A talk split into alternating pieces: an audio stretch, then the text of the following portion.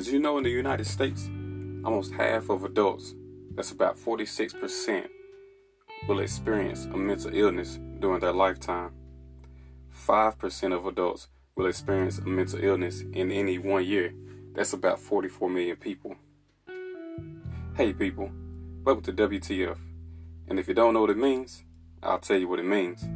It means will, thoughts, and feelings.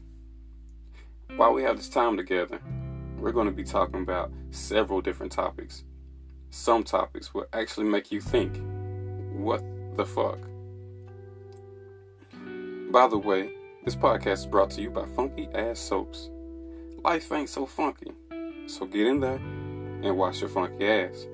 By the time you're done, if your mind is not cleansed, then you might be doing something wrong. The mission of this podcast is to help fight mental illness. Maybe you're functioning on the outside, but suffering in the inside. Think about it.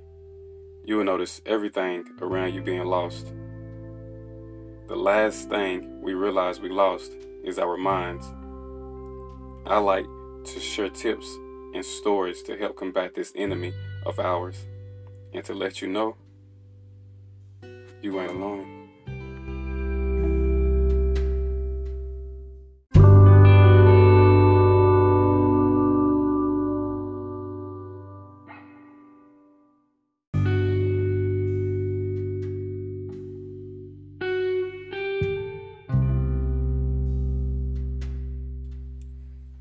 Why I raised my hand. I raised my hand to help solve this mental illness problem. This is my story. My teacher, Life, asked the question. The teacher said, "Class, I have several problems. Would anyone be willing to help me?" Before I knew it, my hand went up. As my hand was rising, I thought, WTF. Like, in an instant, it just went up. My teacher promptly addressed me with joy. "Yes, Mr. Slay. What will you help me with?" At the moment, thousands of unworthy money-making schemes came to mind. And all of me spoke and said, "Mental illness." Again, WTF. I instantly thought, why you say something so personal? What will my class think? Why don't you just be like Phil and run $1 million scheme? Something inside of me quickly dismissed those thoughts, saying, you know Phil ain't happy. As I'm having this back and forth within, I notice my class. Some not paying attention. Some are. Some are, but do they really matter? The teacher was anticipating my answer, kind of like someone who does not have time to waste. So, I answer, I know someone close who suffers from this issue. The teacher interjects, sounds like an unfortunate pain. I reply, no, pain is physical, suffering is mental. I proceed, since I can remember I have witnessed this problem.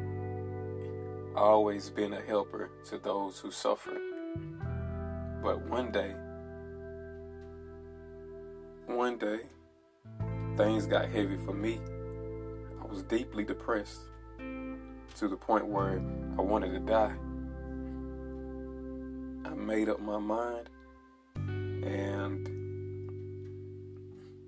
if I die, I die. Too afraid to consciously take my life, I decided to walk and not pick my head up through traffic and all. I don't know how brave it was, but cowardly I believe as I decided this at 2 or 3 o'clock in the morning, I began to walk and cry. Cry and walk. I'm done. Thinking surely someone will hit me as I walk with no regard for cars. I mean, it happens all the time, but nothing happened. I made it where I was supposed to be, I guess. My mother's house. I said I know someone who suffers. I knocked, and at this time of night, she answers the door. She asks me what's wrong. I cry. She gives me soap, metaphorically. I mean, life is like soap. You have the fortune of life, which is oil, and you have the misfortune, which is lye. Mixing gives you soap, or rather wisdom, and you realize life ain't so funky. But the best I can sum up her words, they were very thoughtful words. I raised my hand because my greatest pain in life was seeing my mother lose her faculties. She's very strong. Each time she makes it her will, her thoughts, and her feelings to gather them back. I love this woman. This is why I raised my hand, in hopes to do the same that she done for me.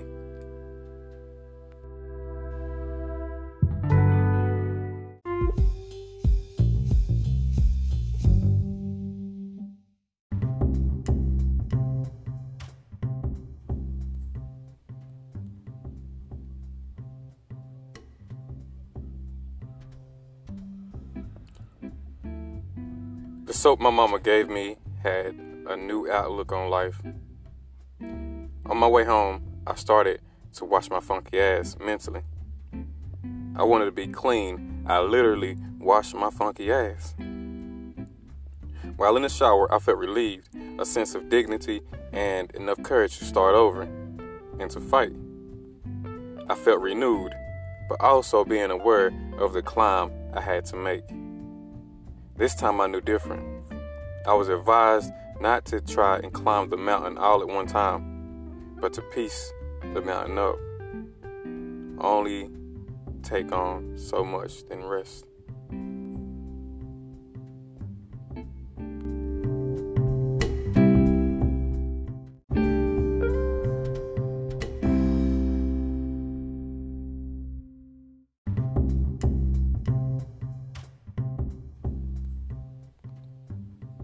So if you've been depressed, I'm going to give you soap.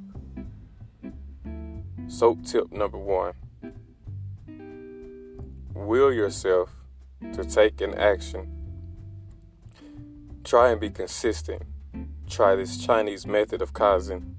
It's a belief that continuous, incremental improvement adds up to substantial change over time. Soap tip number 2. Approach your thoughts. Take a bird's eye view at the situation as if you were outside your body. Try to keep your thoughts level by practicing meditation. All the spiritual leaders have meditated, so why don't we? Be truthful, confront yourself, and have courage to challenge what you've been doing, believing, and feeling. No problem can be solved from the same mindset that created it. Question yourself. If your worst fears happen, how would you rebuild? What would you do? Philosophers say, man is not disturbed by things, but by the views he takes on. Most of all, don't outsource your happiness. Number 3, Look into your feelings. My pops used to say, just because you feel something doesn't make it right. I learned over time to be my best friend. A friend is truthful while having compassion and empathy. They don't sugarcoat anything, and because you know them, you don't get offended. If you do, after a while, you realize they were right. It's bittersweet. We should treat ourselves like the ideal friend we need, not the one we want. When you care for yourself like this, you will listen, give yourself sound advice, and hold yourself to a better standard. Often this friend has already been there, and most of the time we suppress his voice. Have you ever made plans to do something and that little voice or feeling in your head disagrees? You follow through with your plans and misfortune happens. You get even more upset because you had the thought and the feeling not to do it, but your will was stronger, so you carried out with your plans. That's the friend I'm referring to. We have to fine-tune that voice. It can be tricky, but some form of meditation should help. Also, try to avoid freaking extreme joys and sadnesses. You will burn your senses. Thank you. Thank you for tuning in. Remember, the world starts in your mind. How you see the world is the first look into how you think.